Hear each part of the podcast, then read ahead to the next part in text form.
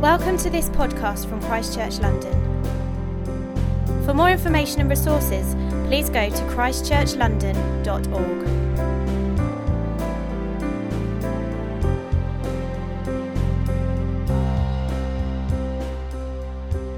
Where have we got up to? Chapter seven of thirteen.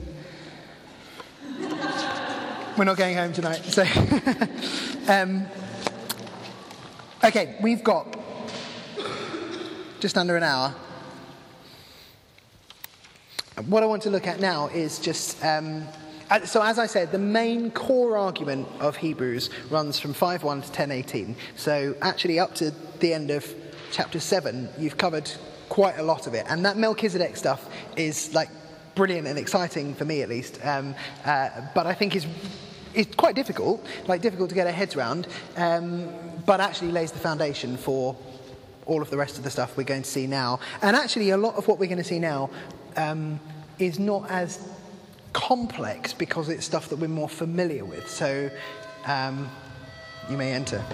Um, uh, I, I, all of us have been around churches to various different degrees. I, as far as I know, many, if not most of us, are Christians, uh, and so have heard the gospel in some form. Like we're familiar with the idea of the death and the resurrection of Jesus and what that attains for us. And um, uh, and and so some of actually what we're going to cover now is just as powerful, but actually a bit more familiar um, than the Melchizedek stuff, at least. So I hope that there will be fewer curveballs in here. Hi Terry, feel free to um, join us or grab a coffee or whatever you like. Great. Um, but let's pick it up at chapter eight and verse one, and we're going to think about the new covenant.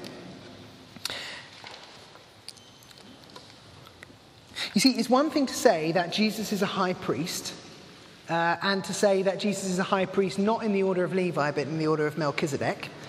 Um, but then what does that actually mean? Because as um, Shannon's question highlighted, actually Jesus didn't go around claiming to be a high priest, and he didn't really function as a high priest on earth. So, in what sense is Jesus actually a high priest? Is this just a vague idea and a nice idea? Uh, or is there something more substantial to it? Um, could someone read to me uh, Hebrews eight, and we'll do one to four? Actually, as you're looking at it on your notes, if you've got the, the bit with Hebrews eight there, it's the first block. Hebrews eight, one to four.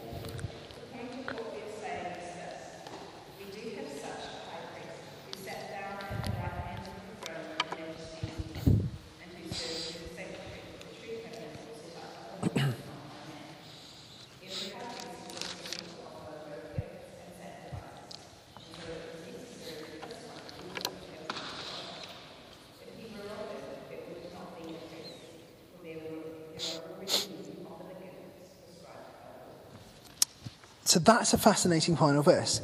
If Jesus were on earth, he would not be a priest. Why? For there are already priests who offer the gifts prescribed by the law.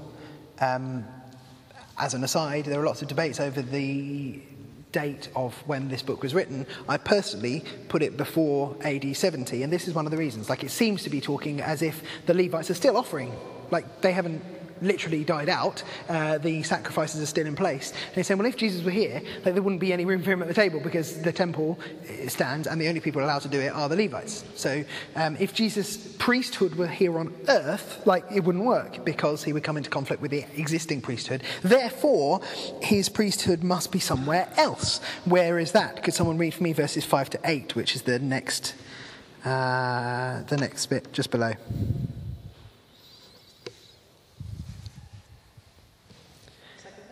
Yeah, yeah.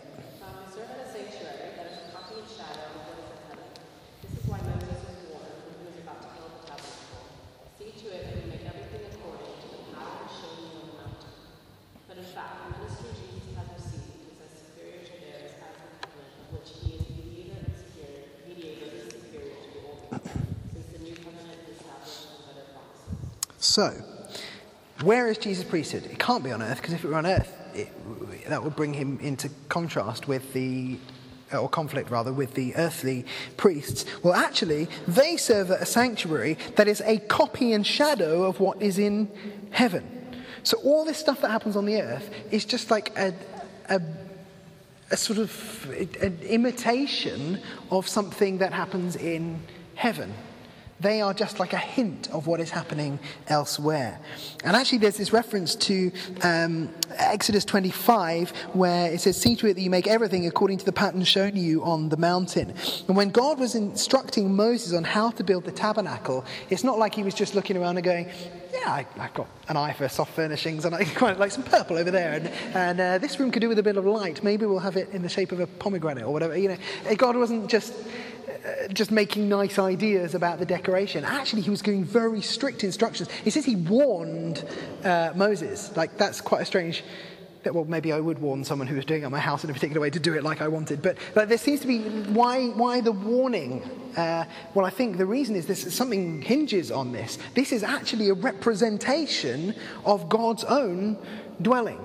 When the building of the tabernacle and then the temple, and actually if we had time I could show you that, well, there's a brilliant book called G K Beale called The Temple and the Church's Mission, which argues at length that essentially... Um, Eden was the first temple, and the tabernacle was built on the pattern of Eden, and then the temple was built on the pattern of the tabernacle, and so on. And as you get to all the different visions of the different temples as they grew, then Ezekiel talks about a third temple which never quite materialized, and then you get to Revelation and it describes the new creation. They're all just like little temple right up to big temple that fills the whole of creation.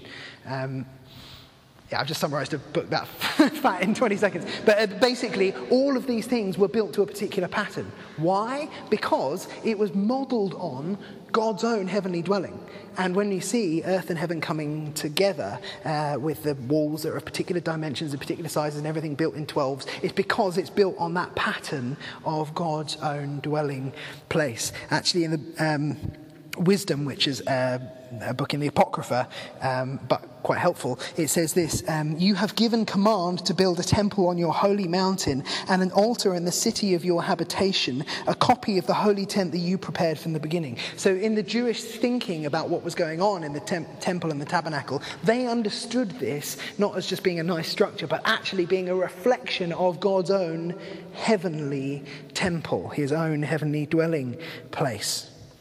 And it seems that that is where Jesus is operating as a priest. So all this Levitical stuff is merely just a copy and a shadow of the true temple where God dwells and Jesus operates as a high priest. So then that leads you to think, well, so what are the similarities and the differences between the earthly and the heavenly tabernacles? Uh, could someone read chapter nine, verses six to ten, which is the, the third block on there? The priest entered regularly into the outer room to carry on their nurture, but only the high priest entered the inner room, and that only once a year, and never without blood, which he offered for himself after the sins of people had committed in ignorance. The Holy Spirit was showing by this that the way into the most holy place had not yet been disclosed, as long as the first tabernacle was still functioning. This is an illustration of the present time, indicating that the gifts and sacrifices being offered were not able to clear the conscience of the worshipper. They are only a matter of food and drink and various ceremonial washings. External regulations apply until the time of the new order. Um, you know what I said earlier about um, Hebrews' view of the doctrine of, of Scripture? This is one of the examples. The Holy Spirit was showing by this. Like, not only when the words were written, but when the tabernacle was created, the Holy Spirit was creating this thing, uh, was involved in the creation of this thing that would prove a point that would only really come to fruition when Jesus arrived. And, and so the Holy Spirit is not only active in the writing of Scripture, but in just everything that happens, the construction of the tabernacle. Um, that's, you can have that one for free. Um, But, so it describes this earthly tabernacle. And it says essentially it's divided up into two rooms, and you have the holy place uh, and the most holy place. And in the holy place, this was where any priest could come. I mean, only, only a priest um, from the tribe of Levi. They could come and they could do the daily tasks of um, cutting back the wicks of candles. And there were these... Um, ceremonial loaves that needed to be fresh, refreshed and put on the altar, and, and any priest could come and do that, and they would do that daily. And there was a lampstand and table and bread and all sorts of various different things, um, but then there was this second place, the most holy place, and only the high priest could, could go in there, and he couldn't go in daily, he couldn't go in just whenever he fancied a little visit.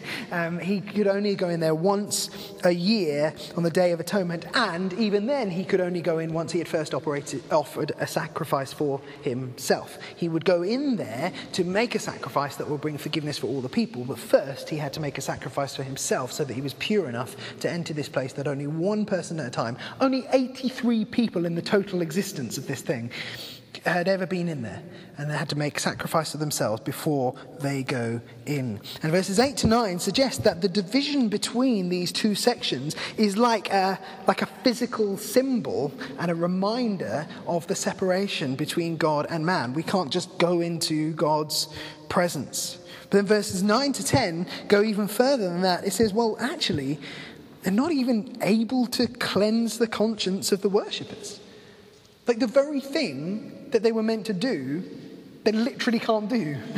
That's not all that helpful. Like they could only deal with external things. They couldn't deal with internal things. There is a fundamental problem with the whole Levitical system anyway. It reminds us of our sin and our inability to come before God, but it can't actually do anything about it. It can cleanse us externally, but not internally, which we'll explain in just a moment. It cannot achieve what the people actually fundamentally need. And does that go back to the end of chapter six, where it's talking about um, only one person has entered mm. that veil? Yeah. Yes, so the bit about the anchor behind the veil. Yeah, yeah, yeah, absolutely. So so when it talks, and Hebrews jumps around, so I feel like I'm jumping around. Hebrews jumps around more than I do, but yeah, yeah, that bit at the end of chapter six, when it talks about the hope that we have, we have an anchor, not just vaguely around, it's, it's behind the veil. It's in the most holy place. Jesus has gone where no one else could do, and he remains there permanently. Yeah, um, exactly. Okay, turn over to the next page. If the earthly system was not able to do what the people actually needed, and if with the change of not only of priests but of priestly order comes a new law, a new system, then really how does the new covenant differ from the old covenant? And what's happened to the old covenant as well? Um, well, in order to answer this, in chapters eight and then nine and ten, um, Hebrews quotes from Jeremiah chapter thirty-one, and this is the longest quote of an Old Testament passage in a New Testament book um, in one go. Uh, so it quotes from a whole chunk of Jeremiah chapter thirty-one, and uh, could someone read it for us? Uh, let's, in fact, let's read it from Hebrews rather than from Jeremiah. Um, Hebrews eight verses, let's go from seven to thirteen. Would someone read that for us? For if that first covenant had been faultless, there would have been no occasion sought for a second. For finding fault with them, he says, "Behold, days are coming, says the Lord, when I will effect a new covenant with the house of Israel and with the house of Judah. Not like the covenant which I made with, with their fathers on that day when I took them by the hand to lead them out of the land of Egypt. For they did not continue in my covenant, and I will not care for them, says the Lord. For this is the covenant that I will make with the house of Israel. After those days, says the Lord, I will put my law into their minds, and I will write them upon their hearts. And I will be their God, and they shall be my people.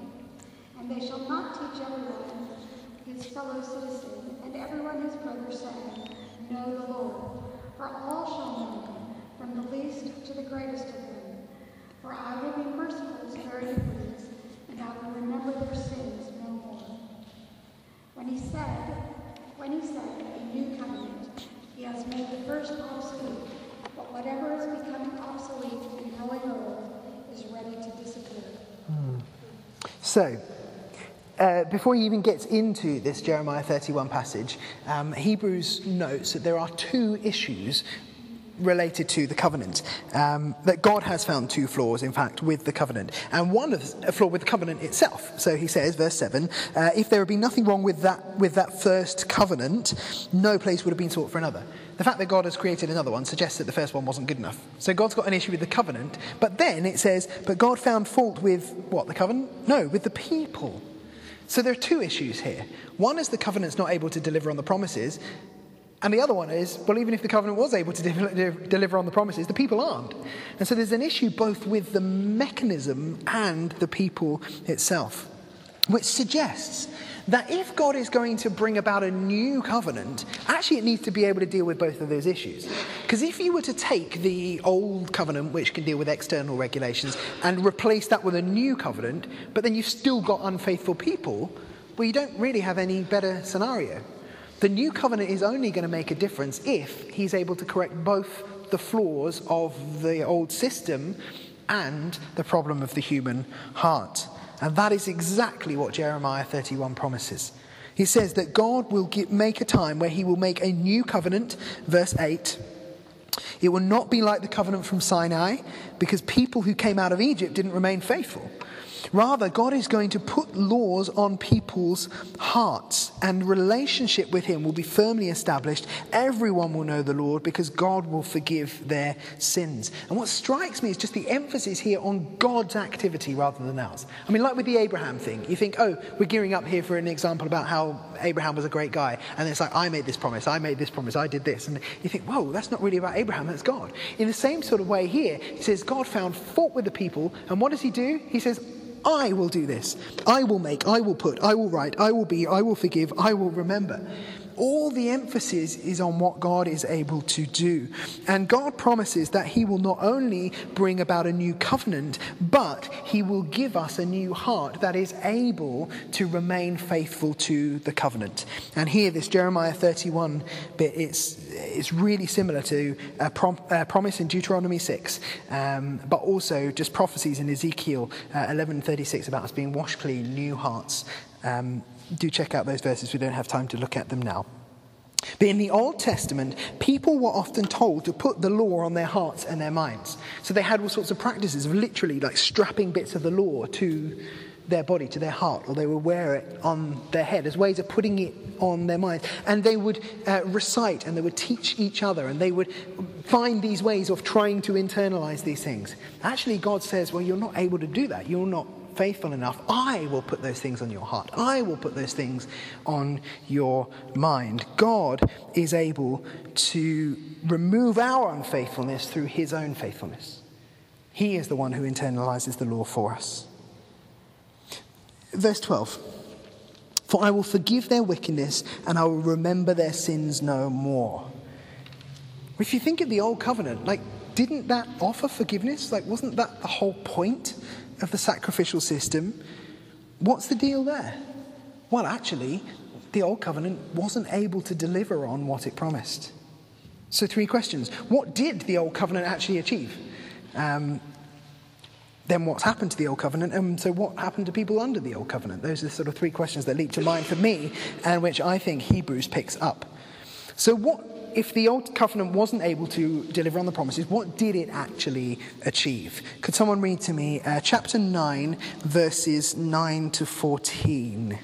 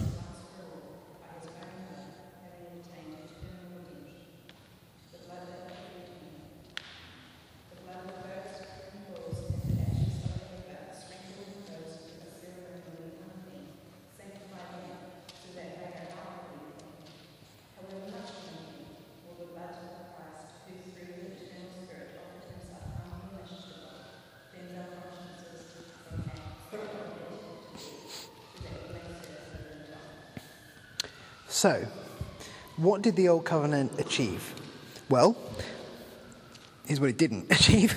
It couldn't cleanse the conscience, nine verse nine. Um, it could only uh, deal with ceremonial cleansing. So that's not to say there was no value at all to the old covenant. It could deal with some things. It could make us outwardly clean, but it couldn't change the actual problem of the human heart. Um, actually, there are various different categories of uncleanliness and sins, and some of them are, uh, I don't know what term to use, like, I guess ceremonial sins, and some of no, that's not the right, ceremonial impurities and some of them are moral impurities, I, I guess, if I can make that sort of division. And, and, and I think what he's saying is, uh, here in chapter nine, that the Old Covenant could deal with some of the ceremonial things, like it can make you clean enough outwardly um, through like the washing of hands and those sorts of things, that you could participate in community, you could participate in worship, those sorts of things. What it couldn't do is anything beyond the skin, anything internal. It could only deal with the external things. What's more, uh, in chapter ten and verse three, it says, uh, those sacrifices are an annual reminder of sins. Um, and I think that's both a good thing and a bad thing. Like, when you come and you sacrifice, and there were various different sacrifices, but I think particularly it's thinking about the Day of Atonement once a year when you would get forgiveness. It's saying the fact that that even exists is like an annual reminder. You need this. Like, you're in trouble. There's sin. There's a problem that needs to be dealt with. And so it was a reminder in so much as it brought you back to God. Um, but actually, in reminding you, it reminded you that last year's one didn't work. So you've got to come back again. So it has a sort of reminding capacity, but it can't actually do anything about it. Um, we were, I was talking to someone earlier, it was talking about Galatians. Maybe that was during the questions. I can't remember if someone was talking about Galatians. Oh, yes, yes, it was, yeah. And um, it's just vanished. Um, just as I'm about to ask, answer his question. Um, uh, in Galatians, it talks about the law being like a minder, like preparing us or holding us ready for the time when Jesus came. And I think that's something of what's going on here, reminding us daily, daily, or yearly, annually, um, of our need for something greater. But it could never actually deliver on the promises. What did the Old Covenant achieve? Well, not a lot. It pointed to our deep need, but it couldn't actually deliver on them. The New Covenant can, because it changes us within as well as without.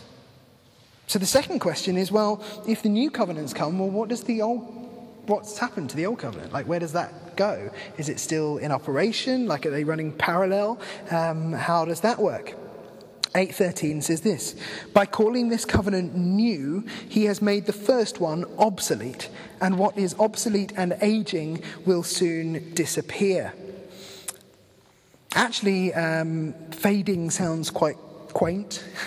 It sounds like, oh, it's just, just getting a little bit old, and then one day it'll be out of date, like, you know, old Apple products or whatever happens, you know, it just sort of like run its course. And then actually the term used here is more violent than that. Actually, the Greek word is used in the Greek translation of the Old Testament to mean violently destroyed, and it's um, it's used of some of the enemies of Israel. So it's saying, by saying that there's this new covenant, he's made the first one obsolete, and and actually it's going to be completely obliterated, like completely violently destroyed. I mean, the fact that he's saying it's still there and it's soon going to disappear, again, suggests probably the temple was still standing at this point. People were still offering their sacrifices, but judgment was coming upon it. God has essentially said, it's done. Like, it's not working. I mean, go to it if you want. It's not, well, no, I don't think he says you can go to it if you want, but it's like, it's, you're not going to find salvation through that, and I'm going to get rid of it entirely. I'm going to violently destroy it like I did to Israel's enemies. That is pretty harsh terminology, that the thing that God instituted is actually going to come under God's judgment and be totally wiped out. Um, maybe an obvious question, but why is this relevant to within the particular context of Hebrews?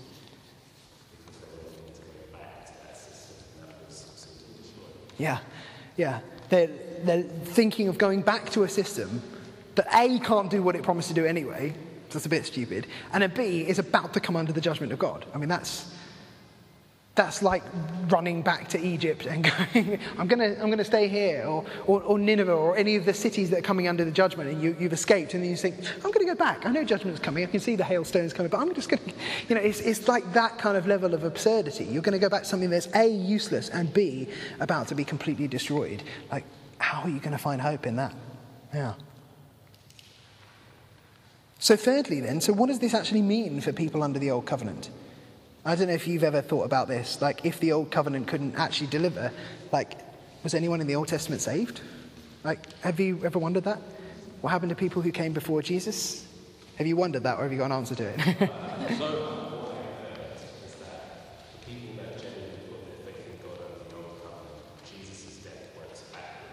Okay. Yeah.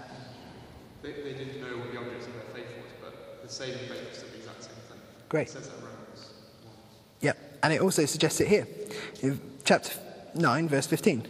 For this reason, Christ is the mediator of a new covenant, that those who are called may receive the promised eternal inheritance, now that he has died as a ransom to set them free from the sins committed under the first covenant. This seems to be like a, a kind of a retroactive effect um, of Jesus' own death. It's like all who trusted in the old covenant do get forgiveness, but not by any of those things, because they're totally unable to bring forgiveness.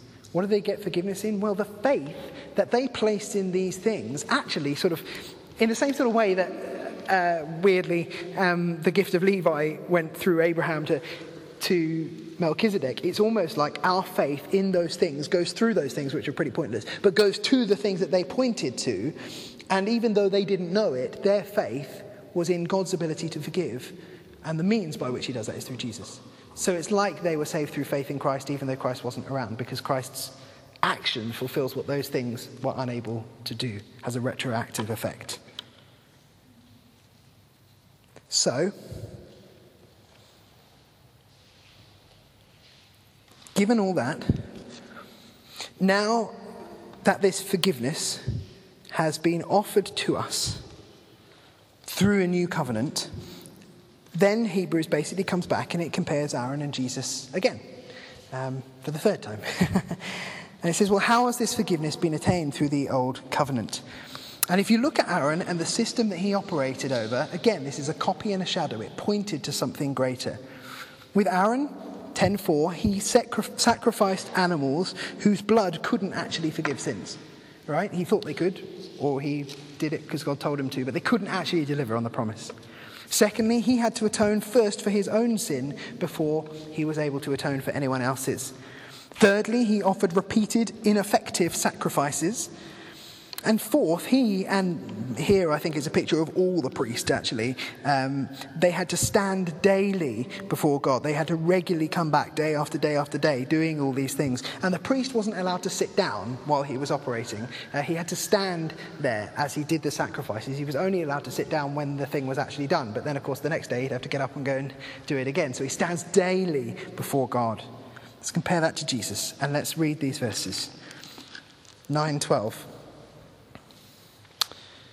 Jesus did not enter by means of the blood of goats and calves, which cannot change anything, but he entered the most holy place once and for all by his own blood, having at- obtained eternal redemption.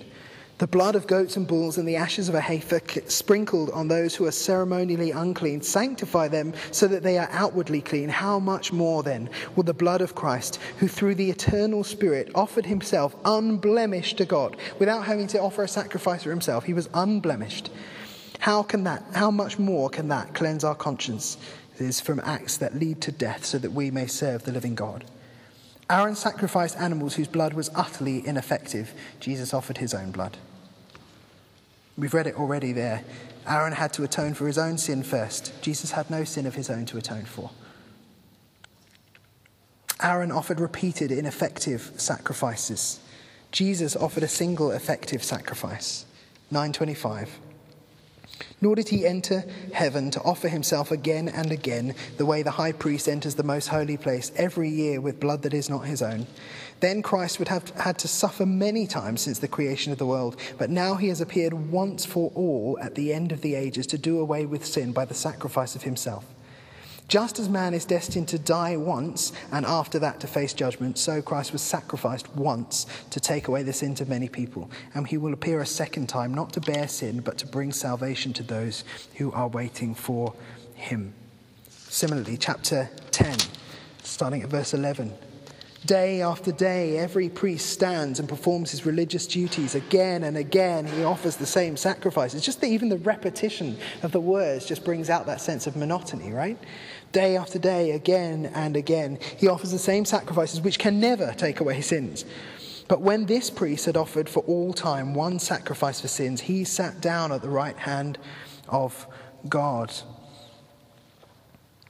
Since that time, he waits for his enemies to be made his footstool, because by one sacrifice he has made perfect forever those who are being made holy.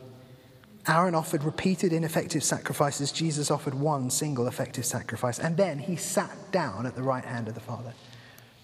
And this, I think, does two things. One, it it contrasts him with Aaron, who, according to Deuteronomy, had to stand, and all the priests had to stand all the while they offered sacrifices, and they had to stand daily. And the fact that Jesus sat down and hasn't got back up again shows that he has been more effective in that one act than the priests ever were in their repeated acts. But also, I think it does one other thing, which is it takes us all the way back to the very beginning of Hebrews.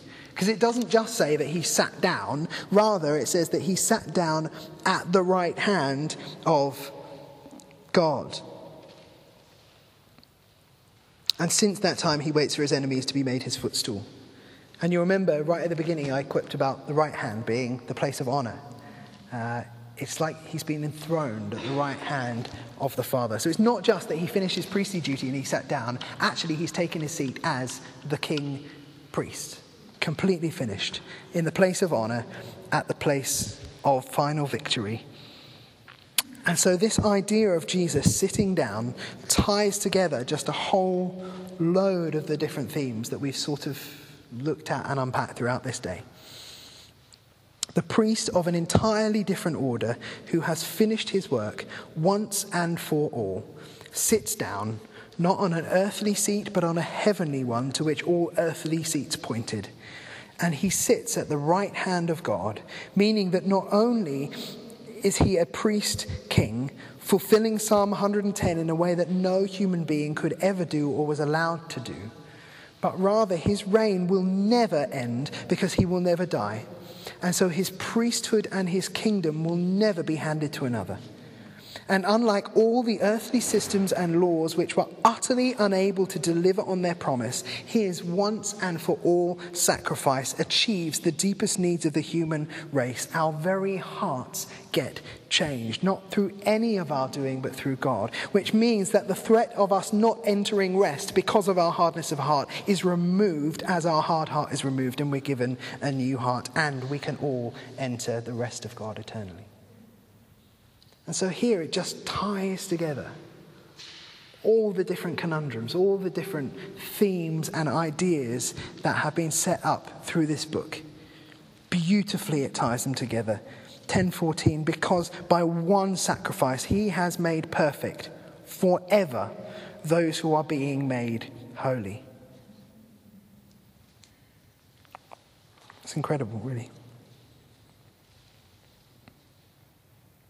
And so if you get that, if you get that kind of whole logic from beginning to this point of Hebrews, then all the rest that follows just kind of slots into place. Because we've seen that Christ is the ultimate communication. He's better than all the prophets. He's better than the angels who mediated the law. He's better than Moses, who gave us the law but couldn't give us rest. He's better than Joshua, that took the people into the land but couldn't give them rest. And the Psalms pointed to a day when we could get rest, but we didn't even know what that rest was. It certainly wasn't the land. Actually, it was the rest that God himself was enjoying since day seven. And Jesus gets that. Why? Because he has entered the rest, and he is our anchor in heaven. And he has made a way for us to achieve what the law could never do. And he's written the law in our hearts. He's given us the Spirit. And there's so much hope in him. And if we had time, we could look at the rest of the book. Uh, we don't have time. But what I want to do is just give you a couple of things just to think about as we close. And actually, if you were to go back in your notes, uh, back to the warning passages. We're not going back to the warning passages, don't worry. But um, on the page uh, about Abraham waiting patiently, um, I put a little table there that sort of basically sums up the final warnings and encouragements in chapter ten to thirteen. And really briefly, just as an overview of the the bits of the book we've not seen. We're told to draw near to God, to hold unswervingly to the hope we possess. Uh, chapter ten, this is all in chapter ten, uh, we are told to encourage one another. We're given some more warnings, but again, we're told to encourage, to persevere. And then chapter eleven, this brilliant chapter, it just goes right basically back through the whole of the Old Testament, looking at all these examples of faith. And preachers who preach on Hebrews tend to preach on that and then nothing else. uh, and I kind of get why, because there are some great stories in there. There are also some bloody stories in there. But, um, but actually, it makes so much difference when you think about everything else, because we, I think we mispreach it, actually. I think lots of people go, hey, this is all about faith. This is all about standing firm. Actually, the whole of Hebrews is like, you can't do any of this. It's all about Jesus. And so the faith thing, it's, it's just a, it's a reflection of what he's already said, which is that God is able to deliver on what we are unable to do for ourselves. And then on the basis of all of that, the change of covenant, the example of other people, chapter twelve, run with endurance, fixing your eyes on Jesus. Chapter twelve, three to seventeen, endure discipline from your heavenly Father. Actually, don't see it as a negative thing. See it as a positive. This is God making you more like him. Rejoice in your identity as part of the heavenly church. Of course, there's another warning. Don't reject the one who speaks from heaven. And by the time you get to chapter twelve and the end of chapter twelve, you think, well, of course I'm not going to reject this guy. I mean, once you've seen how glorious and wonderful and powerful Jesus is, like, how would you ever reject him? And then chapter thirteen, you get this encouragement, and an encouragement to encourage one another to remain faithful. And that's where I think community becomes really important, because actually this stuff gets worked out when we encourage one another. And uh, we talked earlier about the, the challenge of, you know, warnings for individuals or for a church. Actually, I think the answer for Hebrews is we need to be a community of people who cause each other to fix our eyes on Jesus, who don't just stand at the side of the race course and go, are you really running? Are you really a Christian? But rather just says, hey, I know you're tired right now. I've got strength. I want to shout and encourage you. Would you keep your eyes on Jesus? Keep fixing your eyes on Jesus. That's the power of community. That's the power of what we can do through the church. So here's what I want to do just for the final few minutes. If you turn over to the final page of your notes.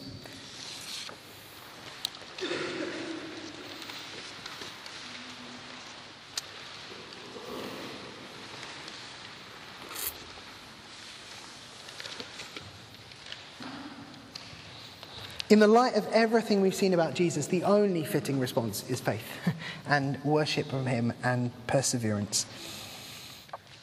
So what does this mean for us? Well, obviously we don't face the same sort of challenges that the original readers face, or I don't at least. I'm not regularly tempted to go back to the law. Um, well, maybe I am. uh, maybe I'm tempted to go back to justify myself, but I'm not tempted to go and sacrifice animals um, too regularly. Um, we don't face the same challenges. But all of us face doubts and challenges and temptations to walk away from God and to trust in something other than Christ for our salvation. And so how does Hebrews give us confidence? How does it build our faith? And um, I suppose if you were to go away from today and then read ten to thirteen, I hope that you would get some ideas, and I hope that it would fuel your own faith and your own prayer life and your own worship life. But what I'd like to do as we come to a close is just take a moment individually to reflect on two particular passages, which are two that I, I mean, I could have picked loads from ten to thirteen, but these are two that I particularly like and that give me strength. And I'd like to just give you a moment in silence, really, to read these passages and reflect on how those verses encourage you in your faith. And um, we'll take a few minutes and just read them. Write down some things that have stood out to you, either from this day as a whole or from these verses in particular, um, things that will encourage you, that will fuel your own faith, that will help you to persevere. And what I would love to do is to bring us then back to prayer at the end, and it would be great if we could pray some prayers inspired by these things that we've seen. So, of course, you don't have to share what you write down there, uh, but if there are particular things that these passages really speak to you about, or anything that today has spoken to you about, um, write it down, and then we'll come back and we will pray those things to God in thanks before we close. Does that make sense? So the final page, the passages are ten verses nineteen to twenty-five and twelve verses one to three. I'll give you, let's take seven or eight minutes just to read those through and, and reflect on them.